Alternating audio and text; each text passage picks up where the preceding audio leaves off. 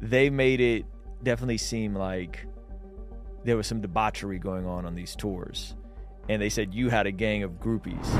You know, and then I remember one time my uh, financial advisor at the time, she was like, "Hey, did you know you're spending more than you're making like every month?" And I was like, "Oh, for real?" Went through it. He's talking about Christ, and I'm just like remembering things I heard of as a youth, like at that Christian school. Wow. And then um, a lot of those timelines were a little bit off. The story doesn't get fully told, so it gets told in a way that's not fully accurate. Like they said, uh, Bruce Lawn. Professor Grayson, Professor Live, live in the studio audience. You are our uh, third in-person guest. honored, honored, man. Thank you for being here, bro. Thanks for having me. Before we get into all that stuff, I, I, I do have to say that I feel like you're one of those guys that uh, has believed in me pretty early. And uh, sometimes we take that stuff for granted, or sometimes you may not know the impact your words have.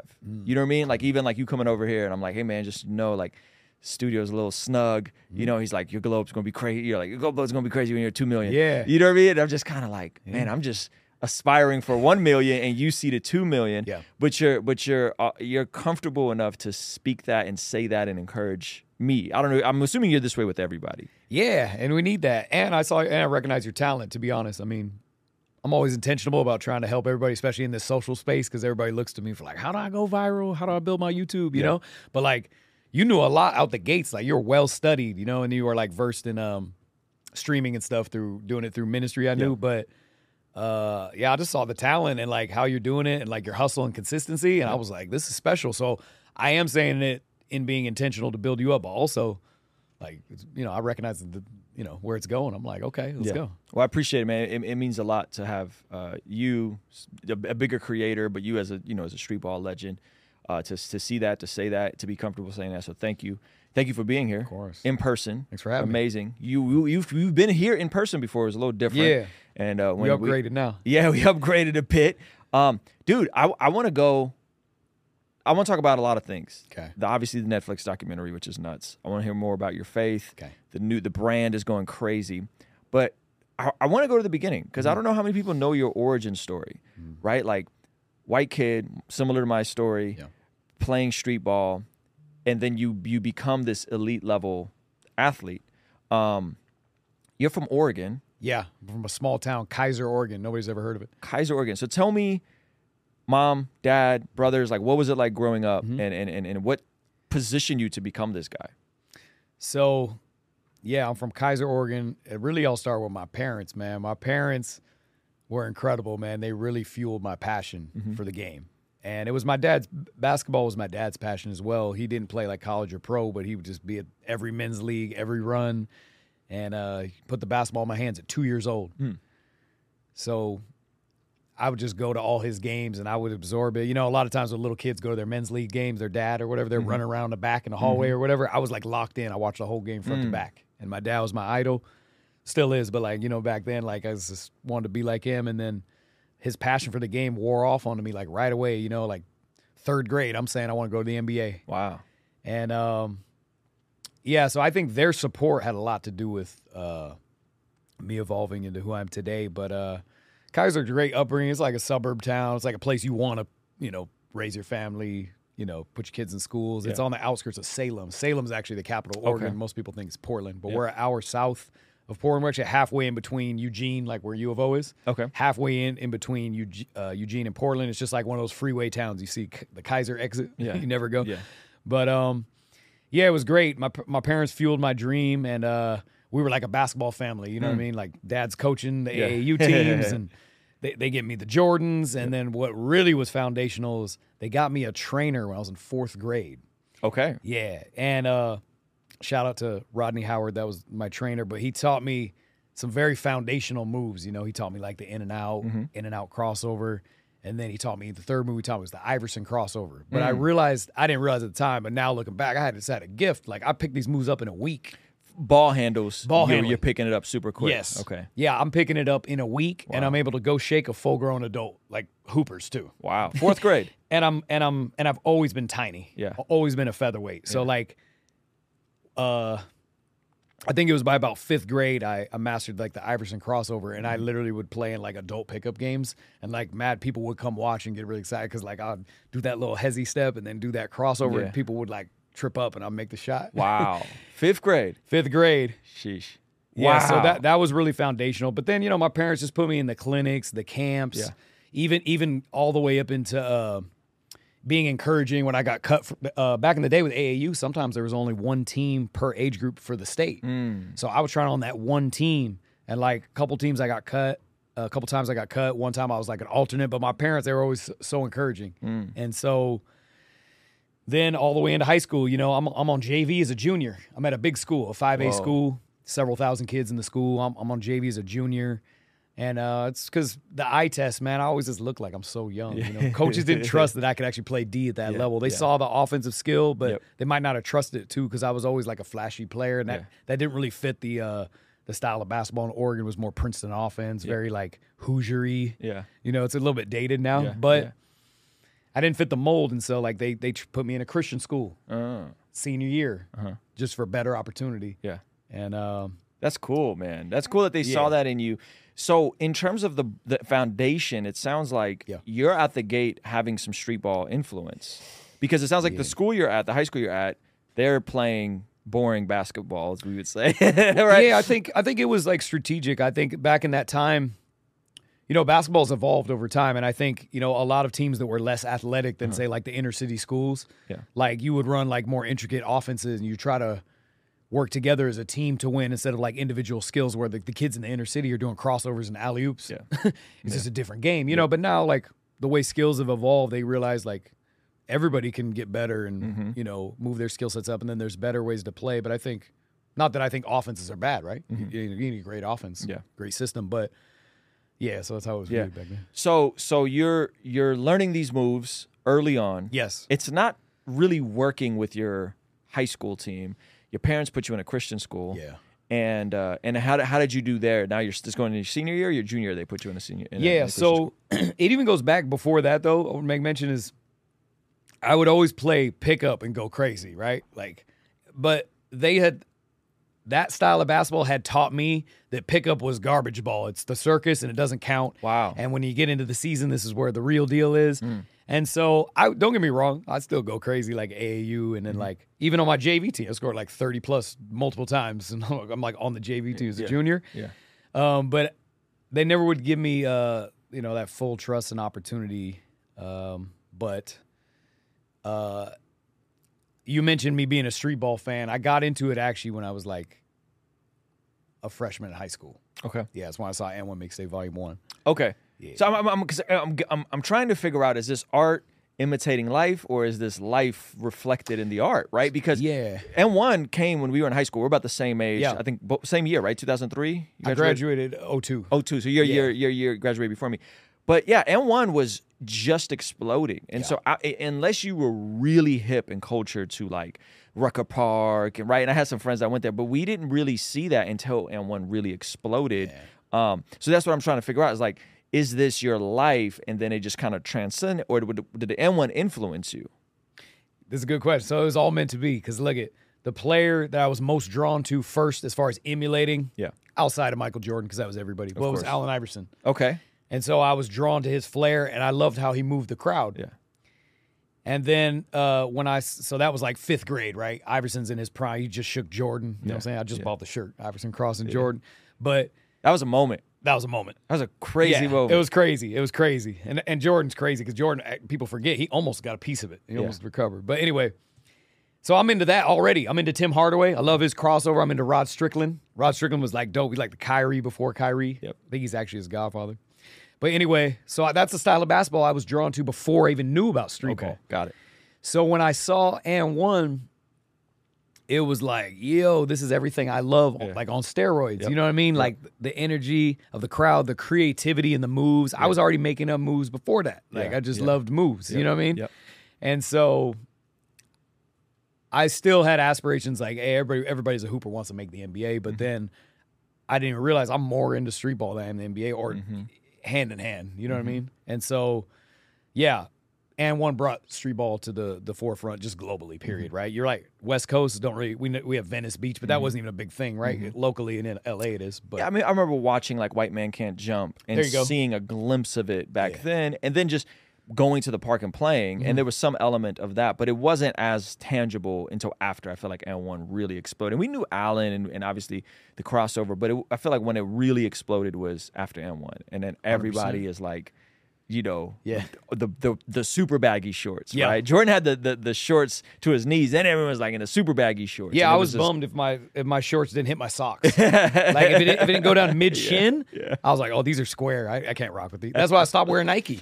Yeah, Like, wow, because yeah, because their shorts were sh- shorts. Yeah, and people forget this, right? Nike's so dope and they do everything so well, but Yeah. they forget there was a time I actually looked at Nike as frumpy at a point. I was like, oh, they don't know how to do basketball and squares, you know what I mean? Mm-hmm. Yeah. Which is funny because I'm rocking Jordans, but like literally, I was all in one. I got rid of all my Nike shoes, all the clothes, everything, and I was just and one only for like all the way up until I made the team. that's so that's a su- that, that's a, such a trip, man. I know my senior year in high school, I'm wearing the tight cheese.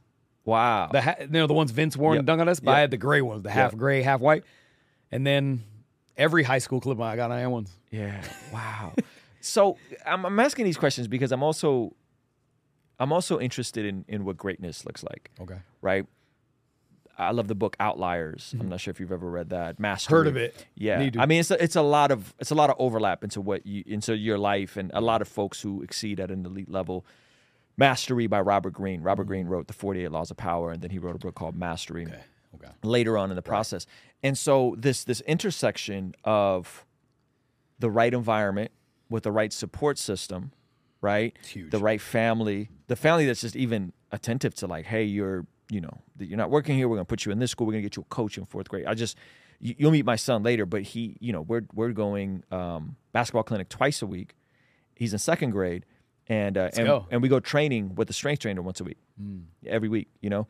And so it's it's this environment of positioning someone to optimize on what they can become, even if maybe uh, you know in, in your case and in my case, like genetics may not be in the favor. That everything else was was positioned for you, just a, a stable family, loving family that's attentive, that passion basketball. Um, I think it's so brilliant because you are a, basketball legend in a lot of hmm. ways, right? And so I'm always curious, like, what was the fir- what was the ground? How was the ground? The fertility of the ground, the the the environment that the sowed that the seed was sowed. And so it's interesting that you know your parents are very attentive, and then you're going through high school, but you don't really get it laid out for you in high school. You're playing varsity your junior year, which was in high school was not lit. JV, yeah. JV, excuse me, Yeah. JV, your your your, uh, your My junior year. junior year. Said that backwards. And so it's it's it's fascinating to see that, and then you're you're you're chipping away without a lot of attention. Mm-hmm. No one's noticing like that, right? At all. And the team that's inspiring you, you then get to go and try out for. And so, what led up to that? Because you that wasn't they didn't come to your town, right? Didn't they go to like Portland and you had to like figure out how to get there? Mm-hmm. How did tell, tell me that some of that story? So I think it really starts back to that senior year when I went to that school. Mm-hmm. For the first time, a coach at a varsity level, you know, which was, you know, the high level at that point for me, you know, like the varsity coaches were like always, you know, Mm-hmm. the deciders, right? So he had full confidence in me, but he was a he was a college ball player, so he could see talent. Mm-hmm. And like I had crazy like offensive skill talent. I just know, know uh, people weren't encouraging it and they didn't trust it, right? Like the white kid at the suburb school doing the Iverson crossover feels untrustworthy because like the coaches don't even teach that. And then it's like we don't really know what to do with that. We don't do that. You know what I mean? We we teaching triple threat, drab step. So it was like too uh it looked at as too flashy. You know? So um so it goes back. They put confidence in me. The, the two coaches there, this dude uh, Colby Molin and shout out uh, Tim Olson. I was just talking to yesterday. He was super cool. But uh, they put a lot of confidence in me. I mean, to the point where I even gave my assistant coach an and one mixtape. I gave him volume one and I put him onto it. And he's Wow. like, he's like, yo, that dude was good, man. Rafer Alston. Yeah. And I was like, yeah, Skip, man. He's like the goat. And so um, we had a great camaraderie. And then I, you know, I scored 30 plus a bunch that year. And I, I was one vote away from MVP and I got like second team all state. So it started there. It started to feel really good. And like I said, I was I was always good, but I was always just show, show glimpses of mm-hmm. good. You know, what I You, mean? you would have these bursts. Yeah, of like, like, oh, go he scored over thirty. Yeah. but then you're not averaging over thirty. no, no, I was always average like between ten and twenty, Yeah. and like I was always pretty good, but Yeah. like just not given that slot right. Now, are colleges starting to look at you? Is there No. some options? Anything? No, so here's what happened. So after high school, I had that good season and went crazy, and I don't know how it works. I don't know levels, right? It was two A school at that point. There's only uh-huh. 300 kids in the whole school. Uh-huh. So no colleges even take a glance Uh-huh, over there. Okay. Um, so no college offers. I went and uh, went to open gym with three JUCOs or mm-hmm. community colleges. Mm-hmm. And it's funny, I actually went crazy at all three of them. Mm-hmm. Like I remember one of them, I don't even know, I missed a jumper. Like it was, I was like, for sure, I'm gonna play there. You know what I mean? And then they always they they they got to back to my dad a couple days later, like, hey man, we don't think he can play defense at this level. You know, he's got some good skill. You know, Wow. tell him to tell him to keep working. Was that true? Was your Um, was your D sloppy back there then? were there were yeah there was element of truth to it that's why like a lot of people are like man you're probably bossing up on those coaches that didn't give you a chance and i'm like eh, i don't even view things like that Yeah. right I'm, I'm more i'm more of a gratitude mindset Right, right. a but then b you know you look 11 years old and you shy away from physicality we supposed to put you as a starter you know what i mean so there was a degree of i think if i was encouraged and maybe mentored by somebody who already like walked that path then i Mm-hmm. could have been uh, uh, better off but yeah, I think I think I was a risk, you know, to a certain degree. So then I end up playing community college ball, but it was only because my dad, who owned a jewelry store, he sold some jewelry to the local community college, the one I didn't want to go to because I wanted to get out of my parents' house, go like move to a dorm somewhere. Yep. So I didn't even want to go to that one, but I ended up getting a spot there because he persuaded the coach that like I had a passion for the game. He's like, "God, look, my son, he's really good." He, you know, my dad was like that dad. The coach Yeah. was probably like rolling his eyes, but he was cool enough to actually give me a shot. Yeah. So he saw that I had talent though, because I went up there and I went crazy a couple open gyms. Mm-hmm. He probably said the same thing about the defense, so he allowed me to redshirt. Mm. Then a couple guys got injured. So I get thrown in. The, I, I dressed down, so I end up Mm-hmm. playing my freshman year, but I only played like three minutes a game. And if the game was close, I don't even get in. There might have been one or two games I put like ten minutes or something like that. Mm-hmm. Yeah. Yeah. And so that was my freshman year, and I was always like, I was real deer in the headlights. But I think when I look back, it was because like those other coaches didn't encourage. They they hyped up, they hyped up varsity like it was like the league. Mm-hmm. You know, I'm looking at it too big. You know what I mean? If I would have had some more perspective, like JUCO, like. Like you got to be good to play college ball. It's like JUCO, that's bottom barrel. Like, It's not that crazy. You know mean? Yeah, yeah, If. I had that perspective, it would have helped. Yeah, that's that's interesting because it, it was it, it was hyped up, wasn't it? In high school, like varsity was a big deal. Yeah, and parents are all green too, right? Nobody knows the, nobody knows the system or level, so they all think like their son playing varsity is going D one next, and it's like, it's like It's a luck- ways to go, bud. you're lucky to get on a college roster, exactly. But you know, my dad, to be fair, my dad was always like pretty realistic with it, and uh, always an encourager. Both my parents were great, so Yeah. So you play freshman year of college. yeah, You play a little bit, barely, yeah. barely, and then is that when the AND1 tours coming around Mm-hmm. to your area? Yeah. So this is what happened. This is what I like to tell people. So I had been getting better, even though I'm only playing three minutes a game, because I was playing next to guys that were awesome. Like I had a, a roommate, this guy Greg O'Neill, man, he's an awesome guy. He he ended up playing D two. I had another couple guys on the team that were going to go D one. We had like a seven footer. You know what I'm saying? So I'm playing a high a high level athletically. Yeah. So it's changing my game even as I'm, you know, take going through the learning phase. After the season ended, those open gyms in the summer, uh, I ended up being like the best player. I improved like 300%. And this is because I was doing 5 a.m. workouts, like make make a thousand jumpers or make 500 jumpers before class even starts, which that's a lot. You know what I'm saying? Yeah. after class, uh, we got open gym. Then we hit the weights, and then I'm and then I'm working out on my own somewhere else that night. So I'm doing like three a days with weights, and I'm playing high level. And then they're bringing in recruits, and then like recruits are coming in, I'm wiping them down to the point where these D1 schools are coming to look at other players, and then now they're like, "Who's this kid?" Yeah, you know yeah. what I'm saying? Because I was running the court every open gym, just I just whole court the whole time. Yeah. So I improved like 300%, and I didn't even, I'm not even knowing. Yeah, like I'm yeah, so green, I'm just not even know how good I actually got. Yep. So then, of course, I'm a fan of AND1. I went up there the year before, and I actually like made it out of the tryout. I got to play against the AND1 team a couple games. Okay. Shout out to uh, my OG Sick with it. I played against Sick with it. And uh, I didn't do much. I only scored like a bucket or two, but I got like one move off. It was on actually ended up on AND1 Mixtape Volume Six. People don't know I'm on six, not, Whoa. not seven, which is my debut. Whoa. Yeah. so- okay. So, uh, so and one comes along. yeah. I drive up there in my Nissan, my '94 Nissan Sentra. Me and my brother, we were just excited to go check out our idols and like hopefully catch a dope game. And of course, I'm gonna play. But like, if I wouldn't have made it in there, I can't say I would have been bummed because I was just excited to be there, just Yep. to watch as a fan. Yep. You know what I mean? Like getting in there, I don't even know if I felt like I earned that. So next thing I know, I suit up, shake a couple dudes up. People are going crazy. You know what I mean? Mm. They're like, and then it's like me and this other dunker dude that were like the finalists go in the building. Next thing I know, I'm playing where the Blazers play, and I'm going back and forth with this battle with hot sauce, and like he like made me slide, I like touch earth. I scored like a few points, but they, they liked the battle and the fact I wasn't scared. Yeah. Yeah. Yeah.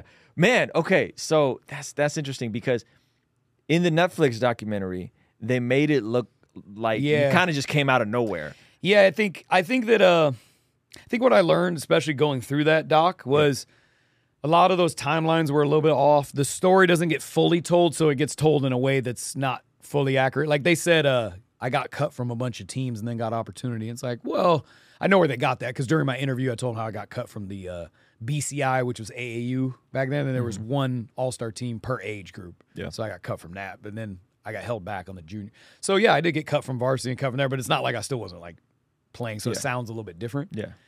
Um, and I did come. I mean, to AND1, I did come out of nowhere. I mean, Oregon. They didn't expect the, the contestant to be from Oregon. Well, the fact that you were on the previous mixtape. Okay, yes. So hot sauce and sick with it. They like remembered me. Yeah. They remember me because um, I think I had a sort of a distinct look, but they they remember me. The other guys didn't. But uh, yeah, so a little bit Yeah. familiarity, a little bit. Yeah. Yeah. So AND1 comes around, you're on it. it I, want to you made the, the the Netflix documentary was really dope. It was really it was really I thought they did a great job of storytelling. Yeah. I had a critical. I was a little more like, Okay. my feedback a little more critical just because I lived it. But like How, honestly, how long did it take to shoot your parts? Is that like a long, exhaustive process, or was that pretty like sit down for one interview and they got everything they needed from you? That's it. That's four, it. four or five hours in uh 2020 before COVID. So, oh, so that interview was four or five hours worth of content Yeah. condensed to like, Condensed to yeah. Wow, Yeah. that's a trip, man. So, okay, so tell me which parts did you think were kind of inaccurate or not the most cleanest timeline? Um Yeah, so like when they showed like the Nike commercial, Nike Freestyle, they made it sound like it was after the ESPN show actually started, but it was before I even got on there. And that had nothing to do, that didn't tamper with AND1's business one bit. Like Nike commercial was dope. The freestyle. I like, I, loved it. Jay Will was on there. Yep. You know what I'm saying? Shout out to Jay Will. Just shout out video. Uh, but like, it didn't tamper with the business. They made it sound like it like weighed in on AND1 and took away from or whatever. But it was like one commercial and done. It wasn't a lifestyle. Like AND1, people are lifestyling AND1 street ball. So you're saying this is this came after the ESPN reality show? no? The commercial they they framed it like it did. Uh-huh. But I think it's in storytelling. You got to figure out how to tell your stories because if you make a Sure. big deal about something at a certain point, it might not feel right. It's about flow too. Right, right, right. So uh, that happened before I was even on and one. Oh, okay. the Nike freestyle, and then so the Vince Carter dunk, all that happened before you were on AND1? th- I think that was 03. That was 03. Wow, Yeah. okay. And then um, so same year, around the same time. No, that was that was before. It was before. Yeah, it was 02 or 01, I think. Wow. But but also um, So you're saying that was inse- inconsequential to AND1 having any kind of blip in their business model was the Vince Carter wearing the the AND1s when he did that dunk and then Nike signing him and doing this kind of street ball commercial. You're saying it, it wasn't as big of a deal as they made it seem in the doc. AND1 was going crazy until those owners sold the company. So that was that was one of my uh, critiques of it. Which to me, I think the dog was dope though. Like a story told really dope. But I think there was a couple things that could have added value. Like, uh, yeah. So so the company went down. They made it sound like we fought a lot, and then like envy got in the way, and then a downfall. But it's like no, it's like when they when the owner sold the company, split a hundred mil a few different ways, or however much it was that's when it started going downhill because it got in the hands of people who didn't know anything about basketball, much less street ball. Mm-hmm. You know, and then they brought in some guys to run the brand from like they, they were at like uh, Adidas and Reebok, but they were like OGs. They weren't really into street ball. They were more like NBA guys. Like one dude, you know, he he was a good businessman though. He like made a made a shoe for Kobe, made a shoe for Shaq. So he was more into that NBA circle. The street ball was like too off to the side for them. So they weren't into it. So they tried to make AND1 like this well-rounded machine, but it just wasn't ready for that Got it. and they have the dollars to do that. You got to pay an NBA player multi-million dollar deal, a top tier guy. Yeah. So they didn't have the money at that time, and it was just different. So that's when it went downhill. But I think also some of my uh, critique was they didn't have our best highlights. You know, like you're talking about why and one was so big and the effect that the splash it had in a culture, but it didn't show those. Like a lot, of, like for example, not even just biasly, it didn't show my best highlights, but also like hot sauce, right? They talk about how he changed the game, which he literally changed basketball. And he said he in the doc, he said he's one of the most he was the most bas- popular basketball player on earth at one point. I mm-hmm. think if he's not accurate, he was top 5 mm-hmm. He literally changed the game, but they didn't show like there's moments where he shakes somebody up, they fall, and then everybody runs on the court. It didn't show a lot of those movements. It kept mm. showing him like just a blip of a trick move, mm. and then like even for me, it showed like one of my best career highlights, but that was it. It showed like kind of like random um, clips, which it didn't like completely devalue the doc, but would have added some value, I think. I think it would have added value to kind of better highlight where everyone's at now. Exactly, and you could have built it. You show show why hot sauce is like a handle god. You know what I'm saying? Show why I got to where I'm at. You know, and then it, it would encapsulate the energy of the moment a little bit more. Yeah. That's that's how I feel like. But who knows? Did they have rights to all the footage? You know, was the guy who was pulling clips was he a fan of it back then? I think all those things weigh Yeah. in, right? You never know. But the dude who directed it, it was he was dope, and uh overall, it was it was, pretty dope. Yeah. Um. So so a few things about the documentary. So they they make it seem like there's a lot of drama, there's a lot of issues, and they also kind of pos- this is gonna sound weird, but they also kind of positioned you like you were hot because you were a white guy. Mm-hmm. Like, well, professor, you know, he like it, had this weird aura around mm. like you were popular because that, and I was like. I don't know how much of that was accurate in hindsight. Like you were really shaking people up. You know what I mean? Like back, at least from when I was in high school and I remember, I, I didn't see it as oh this guy is getting a pass because he's a white dude. You know what I mean? Like did you kind of gather some of that from the doc and was there some of that energy on the ground? Well, I knew all the guys so well that are giving the sound bites. Like even my homie G Lock, he was a he was a cameraman. He was on there giving an interview, and he, I think he's the one who said he said when a white guy can do something in the hood Yep. and do it well. Yep. He said it, it amplifies that much. But then he goes on. He said, "But Professor was like the real deal." was the so real I, deal, So yeah. Mm. I think it was both. I think it was both, and I didn't even know at the time. I'm just having a great time. I didn't know what was going on. I was a kid, you know. Yeah. Uh, I think it was both. I mean, obviously being white helped it. You know what I'm saying? It, it like amped it up, Yep. of course. But I think what they were speaking to is, was I better than Sick with it Mm-hmm. or AO or what? no? You know what I mean? Like no, no. I happen to have an incredible summer that I couldn't duplicate, Mm-hmm. and it, and and you know it made a dent in the culture. It was really impactful for me. But those guys are better players, so I think when they say it, they say. No, dude, dude, dude was good, but you know, being white boosted it. Like some people might have thought I was the best player on that one. Yeah. You you could have you could have got that narrative sure, too, sure. right? Some people I remember seeing a picture. This is when it really bugged me out. There was a picture of people's favorite players, and there was like a voting poll on a website, Mm-hmm. and it had Michael Jordan, Vince Carter, Jason Williams, and myself on there. It's like, who- Wow. who's your favorite player? Really? Yeah, and then like I wasn't even last. I don't know who was last. I wasn't even last on there. Obviously, MJ's up there, but I was just the fact that that graphic even Yeah. existed. The fact that even a kid could have made that or Yes, whoever. Yes. To me, I was like hyped that even somebody would have made that.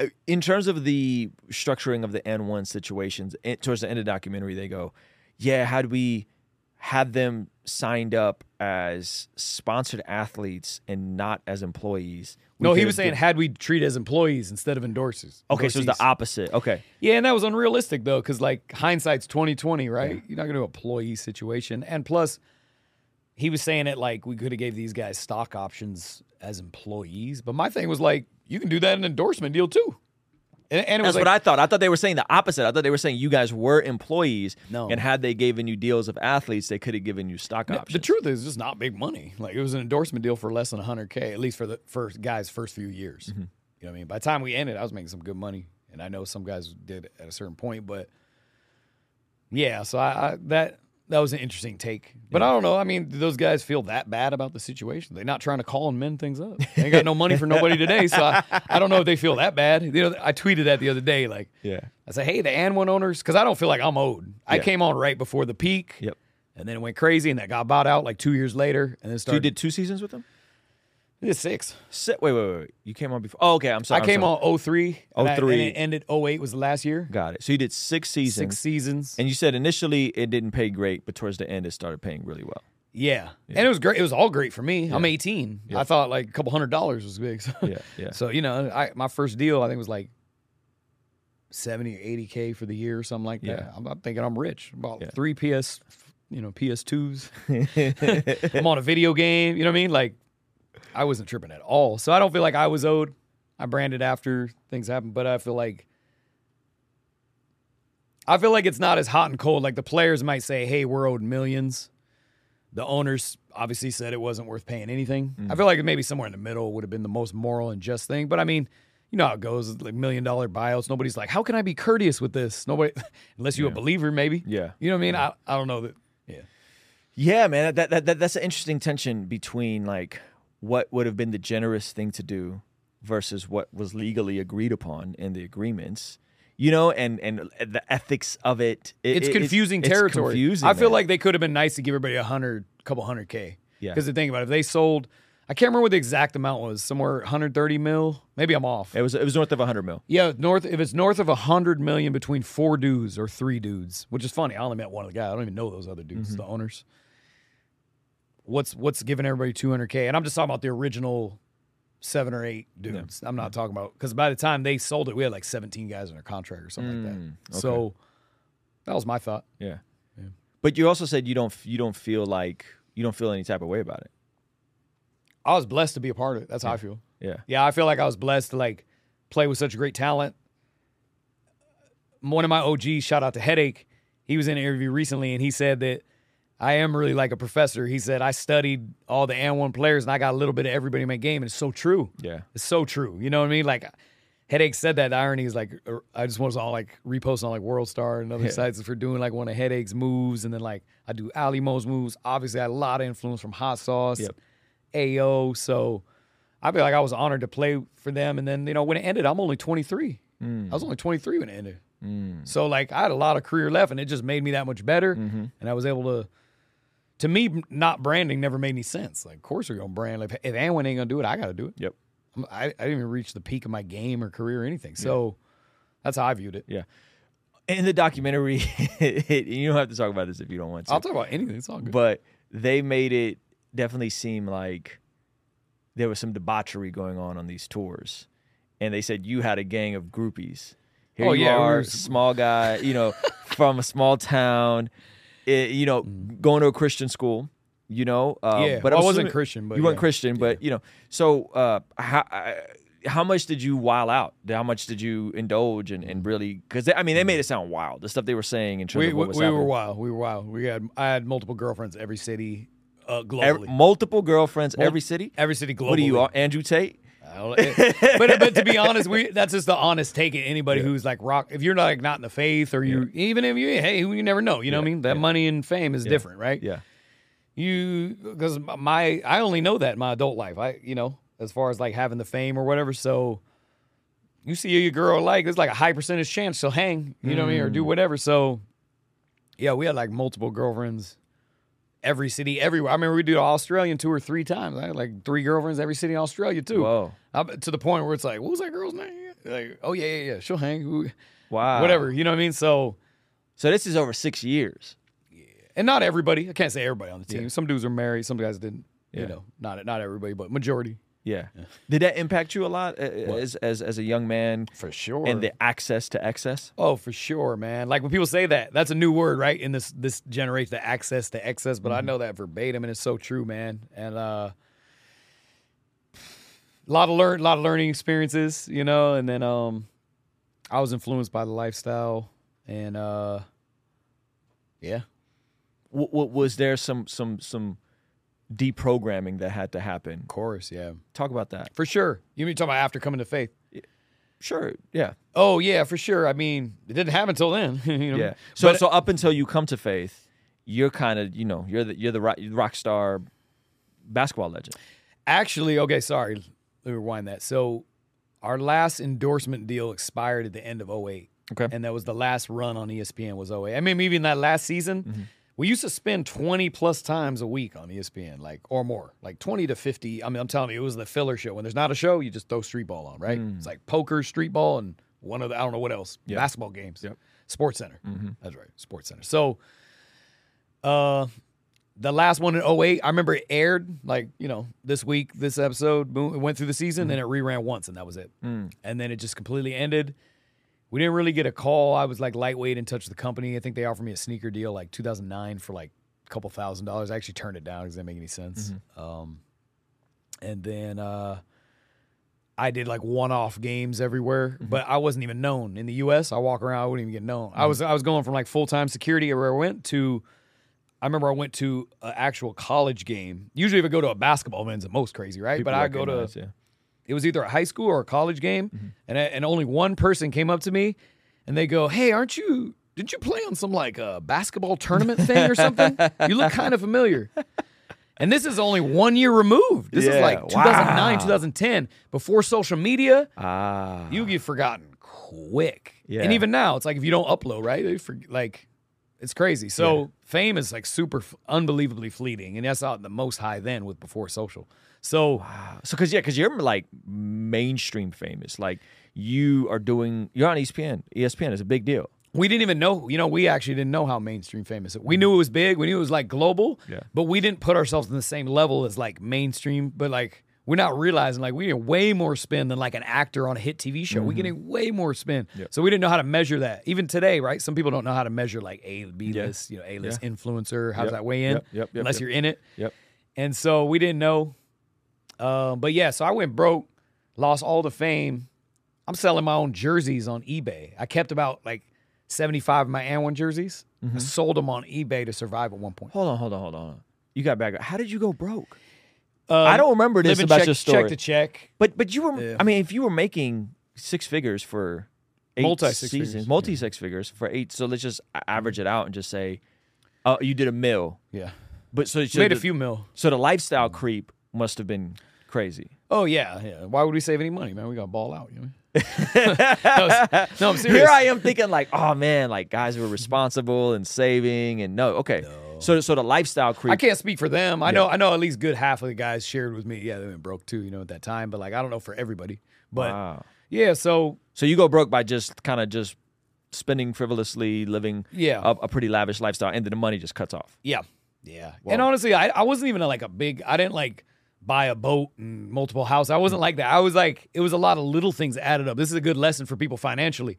Just because you don't buy like expensive jewelry and a house or try to buy like a crazy car, that doesn't mean you still can't go broke. If mm. you spend every time you go to the mall mm. and you pay for all the meals for the homies, and then like I did, like I had a Benz that like I paid like I was trying to pay it off fast, like three grand a month on the Benz, just to mm-hmm. like get it paid off real quick. I don't know why that was relayed, relayed to me as good advice. And then I had I did have jewelry, I had like an iced out like basketball earrings, four thousand dollars custom made, and What was the biggest expense? What was the, what was the single biggest expense? the single biggest expense, uh, rent. Oh, sorry, rent in Oregon and rent in LA. You had two spots. two spots, uh, crazy bins. Um, what was the biggest expense? There was like some jewel, some big jewelry things, but it was a lot of little things added up. And then every time, I'm like a kid in a candy store because I was so young. Like I said, people don't even know. And when it ended, I was 23, 24. So, uh, every time I go to Fry's or Best Buy, we, we got to just buy a bunch of stuff because like we can, right? It's fun. You know, Uh, you want some? You want a PS? You want a PS2 also? All right, get Whoa. you. Your friend want one? All right, let's get it. Wow. I'm just, I I was always nice like that. I was like, wanted to live it up with the home, you know what I mean? So Wow, cool. Like, but it always just added up. It didn't feel like anything at the Yeah, time, right? yeah. That expenditure is not a big deal, but you know. And then I remember one time my uh, financial advisor at the time, she was like, "Hey, did you know you're spending more than you're making like every month?" And I was like, "Oh, for real?" You know, and she sent me like a statement. It was like a spreadsheet, and I'm like, "It's too hard to read. I don't know what this." So So she tried to warn you. she warned me, and I, ta- I tailored back a little bit, but not enough. Yeah. supposed to like do a life reconstruct, you know, financial reconstruct. I didn't. Yeah. You didn't think to back then, I guess, like buy a home, pay it off, so at least you had your residence covered. Tried to. Okay. Tried to. Uh, in Oregon, I was gonna like I was like leasing a convo, and the and the dude said like, "Hey, lease it for a year, and then I'll sell it to you." And then like he backed on his word. It's like a house on a lake. And then after I I moved to LA for some acting stuff, I had like a lead role in a movie. Moved to LA, and then I was like, "Oh, this is a spot," but I didn't really necessarily have the money, or might have been hard to get a loan at that time to uh, get like a you know multi million dollar or a million dollar house. Yeah. Yeah. You know. Yeah. I'm, I'm guessing you- you're young, probably don't got a ton of credit at the time. Yeah, and to be honest, I could have bought a house though. To be honest, I, I just didn't stop and like, hey, let's think finance. Like, it's a fast life, Yeah. you know, travel. And one touring eight months out of the year, Yeah. tied up in all the girlfriends. Yeah. You know, Was there per diems on those tours? Like you're getting your salary and are you're getting like daily food Crazy money? per Like, diem. what was the per diem a day? good question, but I feel like at the end of the week, I had at least a few racks of Few per racks. diem, Wow. and like, you know, you don't even. Yeah. s- They So give you- you way more than enough, right? So you're living high, but you're overspending. Yeah. You go broke. Mm. And how did you tell me like when did you realize like, oh, I'm broke, broke? Probably about like 2009, uh, the recession hit. And I remember what savings I did have. I almost had six figure savings. I had to take that out. And I was like, no big, you know, you know, almost 100K in there, whatever. So took that out. I go, that went quick too. You know, mm. then, then then I'm starting to feel the months, right? Every month, I look back at that account where I never checked the account before because I was like, mm. oh, it's all good. You know what I mean? We're getting 50k check here, 40k check here, 20k check here, 100 and some k check here if we got a big deal. Mm. So I don't even think about it. I'm like, oh, all right. but uh, yeah. So then I started to feel it about 2009, and I think it was about late 2009 or 2010. I think I only had I had like less than two hundred dollars in my account at one point. Wow. Yeah. Because I think I got a whole bunch of tickets or like some tax stuff caught up to me, and then boom, it was like super low. Tax them taxes, bro. Taxes, man. You keep up. So with they got you with the taxes. Yep. And, then, you look uh, into your account. And I was always legal. I always paid my taxes. I had like, I always had like good accountants or like I had like good teams, even though I was being a knucklehead. Yeah. Uh, so yeah, then it just deflated. I had less than two hundred dollars in my account. All these bills, and then I did notice on eBay because people would tell me like, "Yo, your jersey's selling for thirty five hundred and this and that." So I I, I kept seventy five my AND1 jerseys because we had sometimes we wear that same jersey two or three times. So the ones that are going crazy, I got a copy, hmm. and I was like, I don't value it that much. I keep three of these. You know what I'm saying? So so I sold them all. You And- sold all your jerseys. sold them all, made like 30K or something like that, 30 to 50K. And I lived off that for like eight months, six months. And I was still a knucklehead. I was still like eating crab and lobster like off the jerseys. I don't know. you, you, you know, you don't know any better. You're still Yeah. trying to live the lifestyle. Yep. You know, and appease the people and be cool. So, uh, and I was getting into acting. So even though like I was broke, I was still trying to merge into acting. I had like a lead role in a Yep. movie. I was hoping that was going to come out. you out. were thinking another big payday is coming, probably. I did. I actually was thinking I could parlay into acting because I had like a lead role and it had like an A-list cast. I had like Nick Cannon, Ludacris, all these actors were in it, and then it never came out. It got ah. shelved, and then like I got representation, and they shelved me because they had big wigs. Like they're getting me because like, oh, the guy started on ESPN in six years, but it's always about what you're doing now. You know, it comes to representation in Hollywood. Yep. It's like, what are you doing now? What about this mm-hmm. month? What about this mm-hmm. week? What'd you upload? What do you what do you do? You know? Mm-hmm. So like I was that guy that was like two years ago and everybody kind of mm. knew it, but they wouldn't tell me. So I'm on the roster with other movie stars or A-list, so they're like barely even talking to me. And I didn't know I'm supposed to leave and go get somebody else, but like mm. you don't know the game. I was like, I got a top agent. Let's go. So Wow. So you figure out you're broke, you sell all your jerseys, and then how did you start to turn it around? yeah, so And, then and, and when did faith play into it? Was faith with the catalyst for you? Faith was the turning point. Okay. But So tell me about that. I still hustle. I was always a grinder, no matter what. You know what I mean? I was always a hustler. And I always was into branding and entertainment just by default. I, I always think back now, like, why was I drawn? I just felt like it made sense because we had that TV show. So it, for me, it always made sense. And when I noticed YouTube, people in other countries were running up to me and saying, "Oh, professor," you know, and I would be like, "Oh man, thanks for watching the show." And they'd be like, "No, I saw you on YouTube." Mm. So I'm like, "YouTube." So I started research, researching that 06, 07. I had a homie who was an editor making edits just to flood YouTube, not on his channel, mm-hmm. not even on mine, because AdSense didn't exist. Mm-hmm. And literally, professor mixes that were fan made. Mm-hmm. People record the show, make the mm-hmm. highlights. Mm-hmm. Those are getting like three million per. Mm. So I was like, might as well make my own. Mm. Let's let's go crazy. Let's flood YouTube. And so I was always on that wave. So I was doing one-off games overseas. AND1 was still in like all over the world. It was in 40 countries. And at that point, before digital, we were all separated.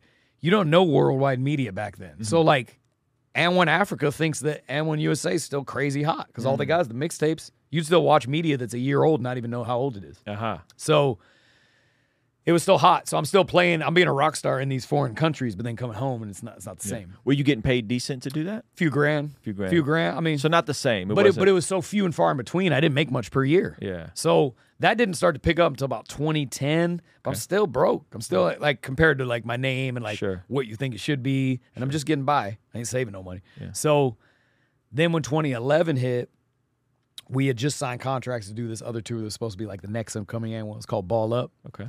And uh, Escalade was on there with me, one of my closest friends and teammates, and he ended up dying. Mm. So that shook my world up, right? Because I never even had a relative die up until that point. Mm-hmm. I'm not even a grandparent or anything. Yeah. so that, that really shook me up. And then I was already kind of like down just from the whole, everything wasn't really going good. You know what I mm-hmm. mean? And I was just kind of uncomfortable. So I went to his funeral. Mm. Mark Jackson is his brother, mm-hmm. Escalade's brother. A lot of people don't know that. Mark Jackson, the analyst, ex NBA player. So he was doing the eulogy and went through it. He's talking about Christ. And I'm just like remembering things I heard of as a youth, like at that Christian school. Wow. And then um, preschool, I went to Christian preschool randomly too. Yeah. My parents always thought those were good schools to be in. You know what I mean?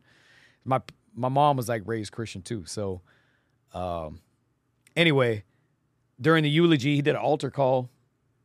and I just felt compelled, like it was the, just the right thing to do. Hmm. I can't even say I knew.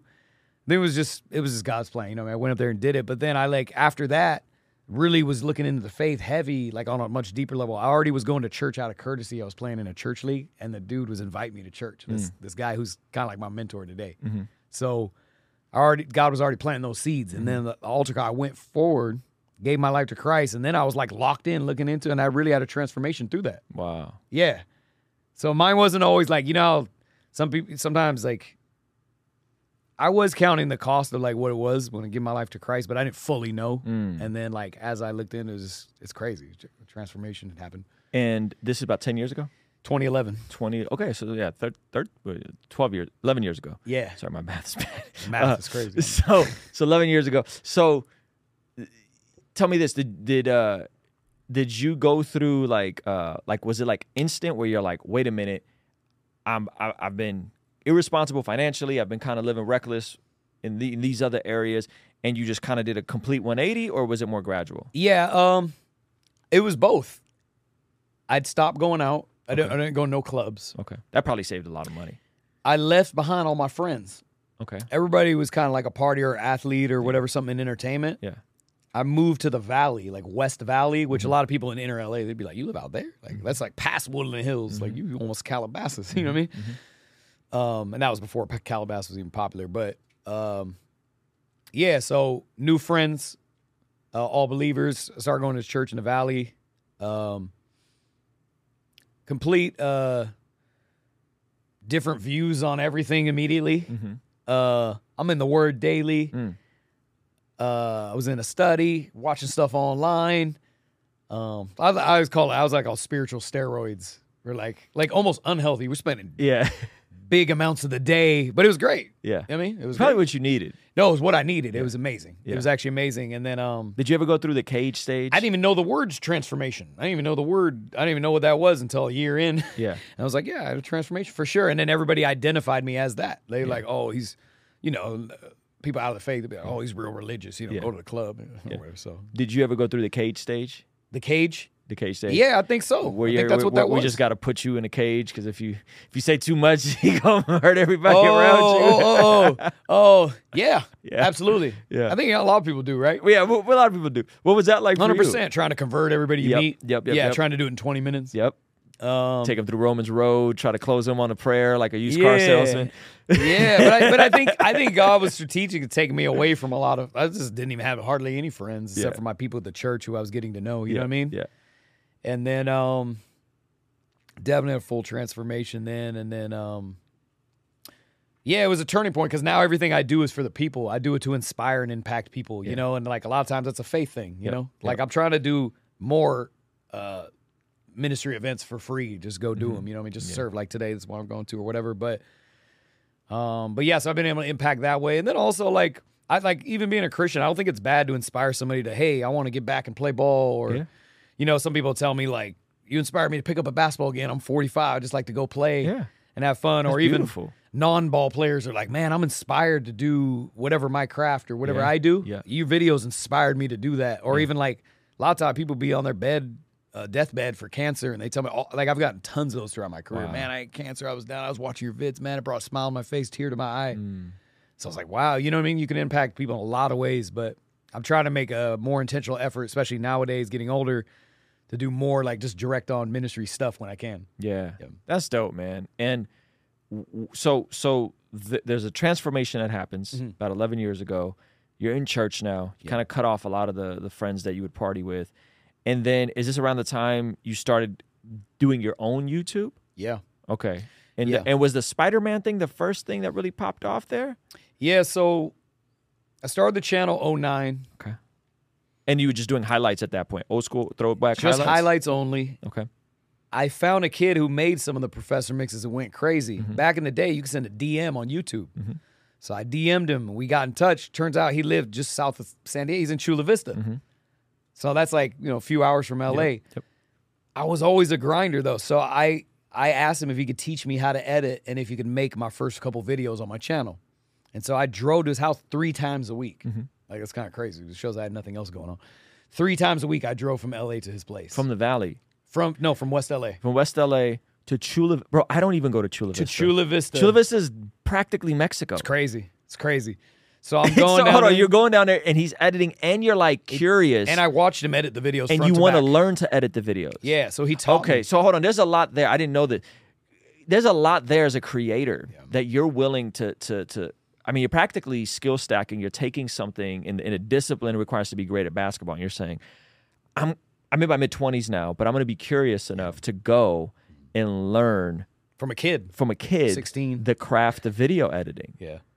I never knew this. Yeah. The kid was awesome though, this man. is this is this is big for for people who are just. I just want to do one thing. I want to stay in my lane. Da, da, da. And you're like, nah, dude. Like I'm gonna grind and figure it Yeah. out.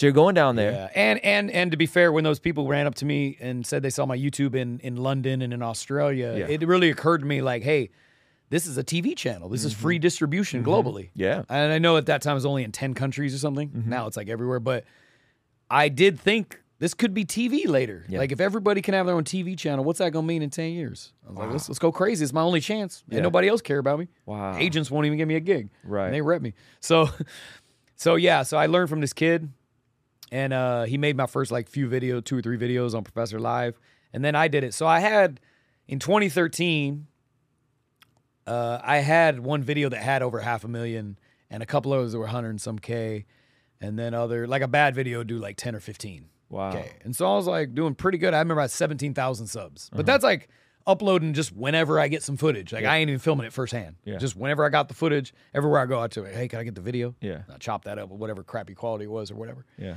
Um, so then my homie Rob, shout out to uh, my homie Rob set free. I think he knows you actually. Anyway, he was the one who told me, uh, taught me how to use a DSLR, and he was like, "Hey man, have you ever thought about trying to go viral?" Like, he was like, "There's some real promise here. Like, you could strategically try to go viral." So we brainstorm, put our heads together, and then he comes up with the idea for Spider-Man basketball because he's like, "Look, it's cosplay, which I didn't know nothing about. It's prank."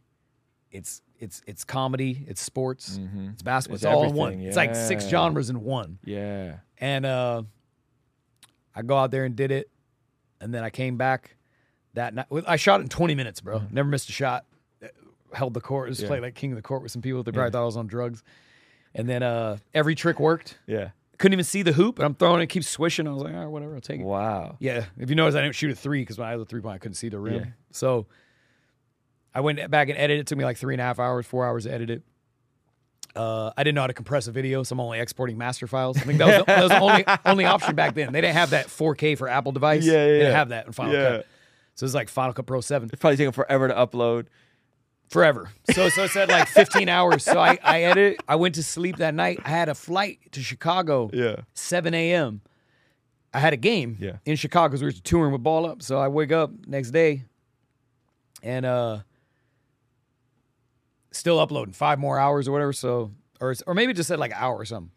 So I was like, screw it, I'll just leave the computer on all weekend. I was like, I don't care. So by the time I got to LAX, it had already uploaded. I got like the email. They used to only have the email mm-hmm, notifications. Mm-hmm. And I remember I looked at it, and it said it had 310K views. And I like double take. I remember I was tired. I'm half asleep on the rolling to the terminal. And I like looked at it like, wow, is that right? And I clicked. I was like, is that right? It can't be right. Yeah. Then the time I get to Chicago, it already has over a million views. And then by the yeah, then like day later, three. And then by the end of the week, six. Holy moly. And back in the day, remember that time you had six million in a week? That's a real viral video. Oh, yeah. That's like now the algorithms are better, right? YouTube's way better than algorithm. You have a banger banger, you might like one of my vids did 16 in a week. Yeah. So it was different, but it, my inbox on YouTube is spam. Good Morning America, ESPN, MSNBC, uh, CNN, Wow. Sports Center. This is 2014? 13. 13. So 2013. So that's kind of how that went down with Spider-Man basketball. But shout out to my homie Rob. He really came up with the idea, and then like. Yeah. Shout out to Rob, man. Yeah, Rob. You know Rob Monroe is it set free? I am really familiar. Set free. Yeah. yeah, yeah, yeah, I Yeah. know the handle. yeah. So That's crazy. So is how big was the channel? Because you said you had 17,000 subs. How big did the channel grow at that point? oh, a million overnight. Overnight Well, in a week, in a week. It- literally like I think actually you know what I that's the way I say it. I think it was like eight, seven, eight hundred k, and then next few months got to a million. But basically, Was the AdSense business overnight. bo- booming back then? I made So I was in a bad MCN deal, 50-50 Ah, split. yeah. Somebody told me that was a good deal because Vevo channels take 90, artists get 10. It's like, this is a good one. I was like, okay, that doesn't mean it's good for everybody. Yeah. But I went for it. So I was in a three-year deal, Oh. 50%. So I made, end of that month with that viral first viral video, I only made $4,000. Hmm. So it total, my t- channel made over 8,000 at that time. Yeah, yeah, yeah, yeah. Which I mean, a lot has changed in A terms lot of has changed. YouTube stuff. Yeah. And so uh, it took you a while to kind of reveal that you were the Spider-Man character, right? Like you kind of kept it on the low. for a Never took off the mask until like way late. Yeah, like Yeah. way late. But it was better because it was more pranky. Yeah. And then it brought some like mystery, talk about it more. Yeah, Um, I think if I would have took it off the first, it would just been kind of over at that. yeah. Or who knows? It wouldn't have been as cool. Wouldn't have been as cool. I felt like How did you get to this modern format you're at now, where you mm-hmm. got you go to the, the. Yeah. these these dope locations, just play some pickleball, guys talking mm-hmm. trash. You know what I mean? Like, how did you get to this place? by accident. I think God guided it. But honestly, like, so yeah, God brought the the Spider Man thing work. Cosplay goes off, but then also this one time in uh 2015 or 2016, I was playing a dude, and he was like a little bit heavy, mm-hmm. and he had like a button up on. So one of the narratives early on social, and I used to pay too much attention to comments or mm-hmm. what people say. One of the things like he don't play any good competition. He's playing bums all the time. And so Which is funny because it's like, no, no, no, not that you're not playing good competition. It's like the good competition looks like bums when you're playing Yeah, against has an elite one of the level two, athlete. right? It has Yeah. to be one of the two. Right. He looks so bad. Like either he was good, just look bad, or whatever. But I mean, the truth is, I just play everybody, right? Yeah, You go play street ball. I'm the best in the street. What am I supposed? If I played college player, I'd be a college player. Played in the NBA, I'd be a NBA. You know what I mean? So street ball, that's what it is. But uh, yeah. So I played this dude. This video is my biggest video on YouTube today. It has 82 when million. you dislocated his shoulder, right? Yes. It's like it is fake. We couldn't have wrote a better script. He talked all this crap. Yep. It's like a movie how it played out. and the the location is nuts. It's yeah, like Laguna Courts Yeah. on Main Beach. Yep. It's one of my favorite courts in the world, if Yeah. not my favorite. But yeah, and then somehow a one-on-one conversation. He he wanted to play. It's like his idea, talking all this crap. He's like, just watch his hips, man. It's easy to guard him. So we ended up playing one-on-one. Midway through, I shook him. He s- slapped the ground like he went hard. I didn't even touch. You know, sometimes ankle breakers are contact. This was a no contact ankle breaker. Then two plays later, I did something. He, he threw his shoulder. I like broke his shoulder and we had to stop the game. And I was just like, hey, good game, you know what I'm saying? And then uh, that one did like over 10 in a week or something like that. And then uh, he tried, he threatened to sue you or something, didn't he? they sent me, uh, I think they allegedly sent me some papers or something like that, but whatever. I mean, it's his idea. YouTube ruled in my favor. They filed a privacy complaint. Hold on, he filed a. that's Privacy. whack, bro. It was his idea. Yeah, Yeah, and then they counted, but YouTube counted. You know what I'm saying? There was like 47 cameras Yeah. filming it. yeah. So I mean, there's not much of an argument there. But I feel like we couldn't have wrote a better script. Like Yeah. it was just insane. But when I go to the edit, check this out. Yeah. I go to the edit. I don't know why. Whenever I went berserk viral, I always edit till 5 a.m. It's like Uh-huh. a trend for me. Yeah. So I'm staying up late. I'm editing the vid. I started early, but it just went on. I got in the zone. Yeah. And then I decided to edit this one. Let's tell a story of why I played this dude. Let's show how this game comes about Mm-hmm. because I always play these people. I just show the highlight mix, and then y'all got a problem with who I played. Mm-hmm. So I showed why. I showed the trash talk. I said, let's subtitle it. You can't hear him fully clearly. Let's subtitle it. Mm-hmm. Let's tell this whole story of how we got there and why we got in the game, how it went. Let's keep the score. Boom, boom, boom, boom. And then I was like, it's perfect thumbnail, man. This this ankle breaker, it's Mm-hmm. crazy. I said, let's just do that as the thumb. So I did everything right on accident. Mm. And then it was the first ever video that said expose and trash talker. Mm. My cousin on the dude, he was like, "You about to get exposed?" he told the dude. Mm-hmm. And then my title, I was like, "What do I call this dude? Heckler?" I was like, "People don't know. Not all people know what a heckler is. Mm-hmm. Say trash. I'm not gonna say ish talker. Like it's trash. He's a trash talker. Yeah. So I was like, all right, one v one versus trash talker for hundred dollars, Laguna Paradise Court. Yeah. that was the title. And then from that, everything's trash talk, right? I see people in different genres versus the trash Yeah. or whatever. So we did everything right, but I think God is kind of like guided Yeah, it. And then we learned, you know, a story is what's most captivating. I, 100%. if I would have asked somebody experience in film, they could have told me that, or, Yeah. or, or even YouTube at that time. Yeah. But a story is what brigades it. We're so I'm so hooper, so athlete. Right. I'm only thinking basketball and the amazement of the game, and it's like, bro, there's more to life. People are more into life and stories than they are your skills. So something that can lead to the game is Yeah. like what goes crazy. And then if you cosplay and give it a whole theme, that's a different video, but Yep. that one's awesome too yep. in a different way. Yeah. Yeah. So this video goes crazy, tons of views. Yeah. And it, it's interesting because it sounds like you kind of got a whole another career. Like you did the AND1 thing and that was a season and now there's another season and, and it's going your YouTube is taking off, right? And it, and, it's, and it blows up. It's crazy. And so you're now at almost 7 million subscribers. Hopefully by the time this is this this is live, you'll be north of 7 million. Yeah, praise which, God, man. which is Hope for Lord amazing. Willie. um, get that 10 million, that plaque. Let's go. The, the what is it? The, is it the diamond plaque? Is that what they do at 10 million? I can't remember what. I Yeah. think so. Yeah, I think it's a um, yeah. Lord willing, man. Lord- So, I, man, there's so there's so many really cool elements about your story, like you being willing to reinvent yourself, the faith component to it all, the uh, ability to get into the minutia of the details Mm-hmm. and to learn to edit and learn to make thumbnails and all of these different things. That's why I was impressed by your grind though, because you knew a lot of things like early. Yeah. Like I'm doing YouTube for four years, like just not even know what I'm doing, like doing some numbers, like oh, it's cool. you know what I mean? Like, Yeah. But if you think about it, it's all transferable, isn't it? Like street ball has an artistic flair to it. yeah. It's not just No, Let I- me get the the best bucket, the best bucket most efficiently on you. No, no, no. I'm gonna do it with some flair. I'm gonna do it with some style. You know, and then I'm going to uh, maybe talk a little bit. I, I actually learned I'm a creative. Yes. I learned I'm very artistic. I'm very creative, and I learned that as this thing goes, I'm I'm equally an entertainer, an, entertainer as much as a hooper, if not more. Yeah. Because I joke my cousin, like I don't even practice. You know what I'm? Like I, I do, but like it's hard to find the time. We got all this going. We producing these vids. We trying to storyboard. We doing every platform, and I still edit thirty percent of my videos because I can't find nobody better. Dude, that's incredible.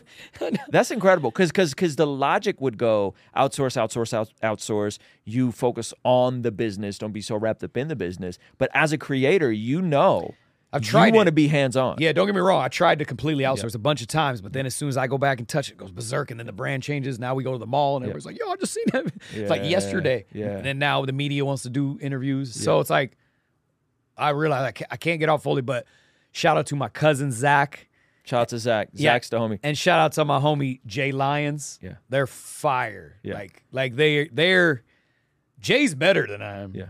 Zach might be better than I am now too. Yeah. Uh, but it's hard because if you have the vision, you want to fulfill the vision. So it's feel like I stick with that edit. If I have a vision and Jay shoots it, it kind of has to turn into his vision a little bit, but it would be excellent. Are you? Did you train them up? No, no, no. Jay, Jay been in a What about Zach though? yeah, tra- yeah, Zach You train Zach. train Zach. I mean, that, but that's that's ultimate leadership right there. You re- you God. recreated yourself Yeah. to someone that is potentially better than you now. Yeah, exactly. Yeah, and he's and he's a grinder. Like I edit off inspiration. I have to be all juiced up and inspired. He's just a grinder. You need it done by this date. He's gonna get it done. It's gonna be excellent. Yeah. So and then Jay, Jay's been in the business as a director. He's mainly like director, writer, producer. He can edit if he wants to. Like just he's just a beast. He did a prison video I went to. Okay. I think that has like over 50 mil views. Crazy today. It video. did six. That's that the one did 16 mil in a week, and he's a believer too. So he brought me to that ministry, that prison fellowship. Yeah. But anyway, those So, so the whole squad is is most of the guys around you is, are you know that are working with you are Christian guys. Yeah, yeah, about about eighty percent of the staff. Yeah. Do they? Do you see this as more than just entertainment? Like, do you? I mean, obviously, you know it's more than entertainment, but that, like, it sounds like you guys are also all aligned that that inspiration that you give to people can can can be a form of ministry. hundred percent, hundred percent. You know, and then the fruit that comes from it, everybody being on the same page, man, it's hard to beat. You know what I mean? Because a, you got that trust, right? We're all the same moral scale. We're Christ moral Mm-hmm. scale, and then also just the power behind it, bro. I'm telling you, like we. Some of these vids be supernatural, bro. Mm-hmm. Like even the prison. I go to prison, you know, a little weary. I don't know what's going on. Mm-hmm. A bunch of convicts. I was like, hopefully they like my story. And then if we hoop, I'll let's go, you know, whatever. But I didn't miss a shot. That, I mean, I barely missed a shot that day. Every move worked. Yeah. Just like the Laguna, it's like fake. It's like a story. And then people actually comment all the time, be like, yo, this is fake. Yeah. And I was like, hey, I can't blame you. I see why you think that. Like- At this level, you're way more gracious with the comments. You're not taking anything personally. no. Those moods you clap back, but I haven't done that in a while. you know what I mean? because that is like the professor responded to me. Yeah, now it's a bigger deal. But like, uh, but no, I mean, yeah, dude. It's I honestly feel like God has hand in it the whole like in a more direct, incredible way. Like I really don't put God in a box. You know what I mean? Yep. Like my favorite verse is like the Jesus looked at him and said, "With man, it's impossible. Yep. With God, all things are possible." I really try to live that way, and I look at it with all things. Right? Yeah. People think, Bible and they think God and they think there's a posture and Yeah. it's all in the church or like it's a certain way. But I'll be like, no, he'll he gonna make your video go Yeah. crazy. Yeah. And it's gonna be some, impacts somehow everything, yeah. glorifies it, it works Yeah. for your purpose is exuded in that. Mhm. You know what I'm saying? And then the platform could, ex- if he wants to expand, it's like because of that. Yeah. Even though a lot of hustles involved, you got to meet him halfway. But so that's how I look at it. Yeah. Tell me about Global Hooper, man. La- last time I was, we, we were hanging out. We set up your podcast spot in the old spot in the old Yeah. warehouse. It seems like you guys have only glowed up, leveled up since then. The brand is going crazy. Tell me about Crazy Global guy, Hooper. yeah. Um, Global Hooper, man. I started uh, in 2017. It's funny because I was actually Global Hooper on Instagram. I tried to rebrand fully. Like I wasn't even the professor. I was like, oh, that's Aaron. Everything's it's old school. I'm the Global Hooper now. And then I went. Everybody was connecting the dots, and they were saying professor. It just made sense. So I switched my IG back to the professor. Okay. But I love this name, this Global Hooper, and so because it kind of brings it's like unity too, right? And uh, so then I, I called my brand Global Hooper, and uh, people took to it decently, especially like the people who are already super supporters took to it and really supported. But then like when I started getting like three, four million subs, I noticed a big boost. And like people Mm. were like it's really important to people and they can't wait for the next drop. Mm-hmm. And now we got headquarters downtown LA. Come we're on. like, we're like three blocks from Crypto Arena. Come on. But it's actually I made it our headquarters and offices, but it's also a content studio for other creators to come in there. Oh, that's dope. They can see Global Hooper, but they also have a space so I can give back. I was the first b-ball YouTube hooper or Yeah. influ- basketball influencer period on accident. Uh, So now it's like my way to give back to all the up and coming because now it's a community. yeah, man. yeah. crazy. and it's a big deal. Like like the online. Uh, I see a lot of the Instagram stuff. Um, I see a lot of the the younger guys coming up, and obviously some of them are influenced. And it's it's it's it, like L1 was a big deal, but now there's so many different pockets and so many different people. And like you said earlier, the distribution changed. Yeah, distribution changed. Yeah, Yeah. exactly. And algorithms changed, right? Yeah. YouTube's algorithm right now are way better at it. Yep. Um, so yeah, it's, it's been great. But with Global Hooper attached to the brand, it's been awesome. And uh, looking to expand. You know, my goal for it would, would for it to be a culture brand Mm-hmm. at some point. I know. Um, with clothing, man, it just takes funds. You know what I mean? It it takes takes a lot of fun. So we can do that slow growth where we reinvest, or maybe it's an investment situation at some Yeah. point. I haven't figured that out, but just taking it one step at a time. Yeah. You, I'm sure you'll get to 10 million subs Lord sooner than later. Glo- global Hooper is blowing up. Could you ever see yourself if you had the option to buy AND1? You know, so crazy.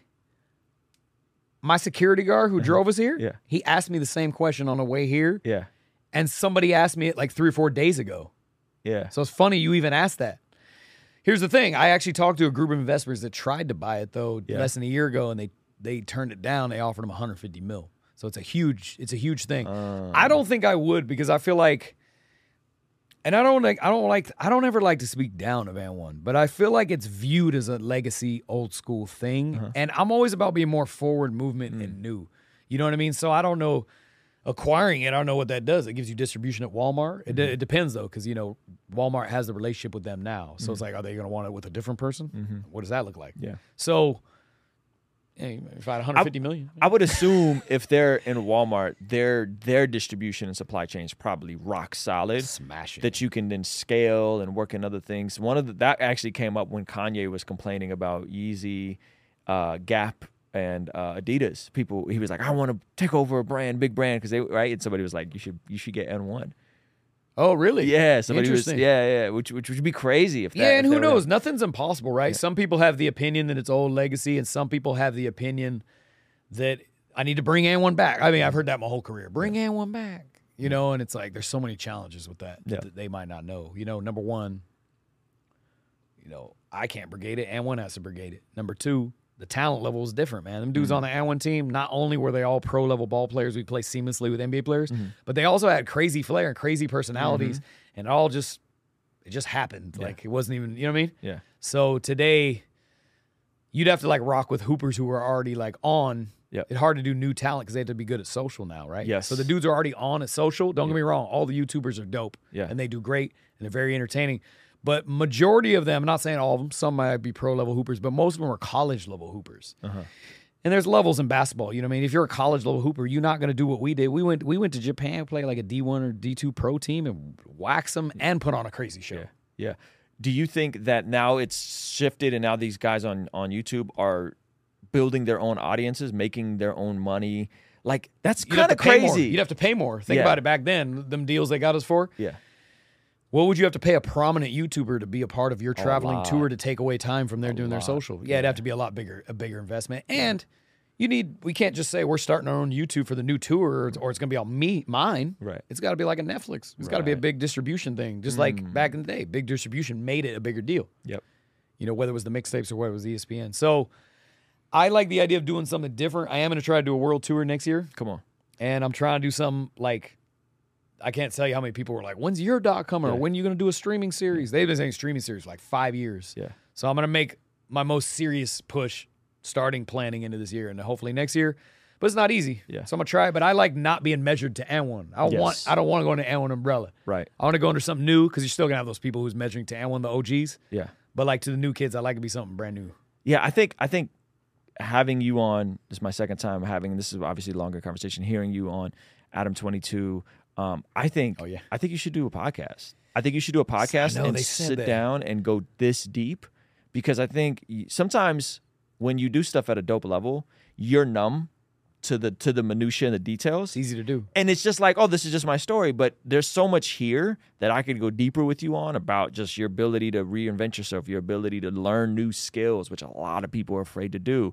Like, and all of that overflowing from the hustle of being a baller and the discipline it requires and the restraint. So I think there's so much value you have to offer, I think, other creators and other folks that are trying to figure out how to go from being an athlete to a creator to an entertainer, right?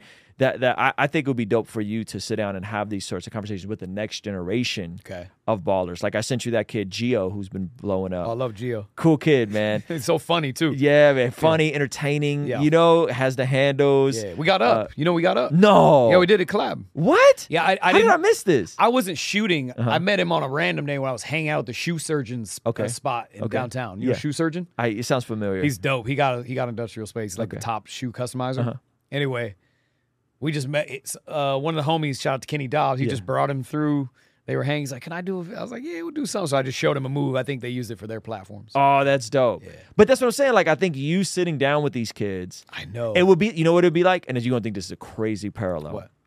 It would be the way Tyson sits down with the next generation. I like that. because because you there's enough age gap there Yeah. and there's enough wisdom on your part where you can ask these questions and go deep Mm. and impart game you know but also just kind of probe and just ex- extract value as well One thousand percent, and I like that. You know, part of me getting the new space, but a podcast wasn't mine. Yeah. Uh, what I'm just trying to figure out now is how to make time. yeah So I think come back to time, right? yeah It's doable though, for sure. yeah It's doable. well brother i, I like it. appreciate you making you. the time man this was incredible um It was. Thank you. thank you like for real thank you I, I i can't say that enough man because one you making the time to come two you just you just dude you're generous i don't know if people understand how generous you are with your time and praise God, it? relationships you've connected me with folks to help me on tiktok you know what i mean so Oh, yeah. thank you brother Hey, thank you. Thanks for having me, man. Yeah, man. Opportunity to share. all right guys go go subscribe let's get the professor to uh 10 million Hey. 10 million. We need the diamond play button.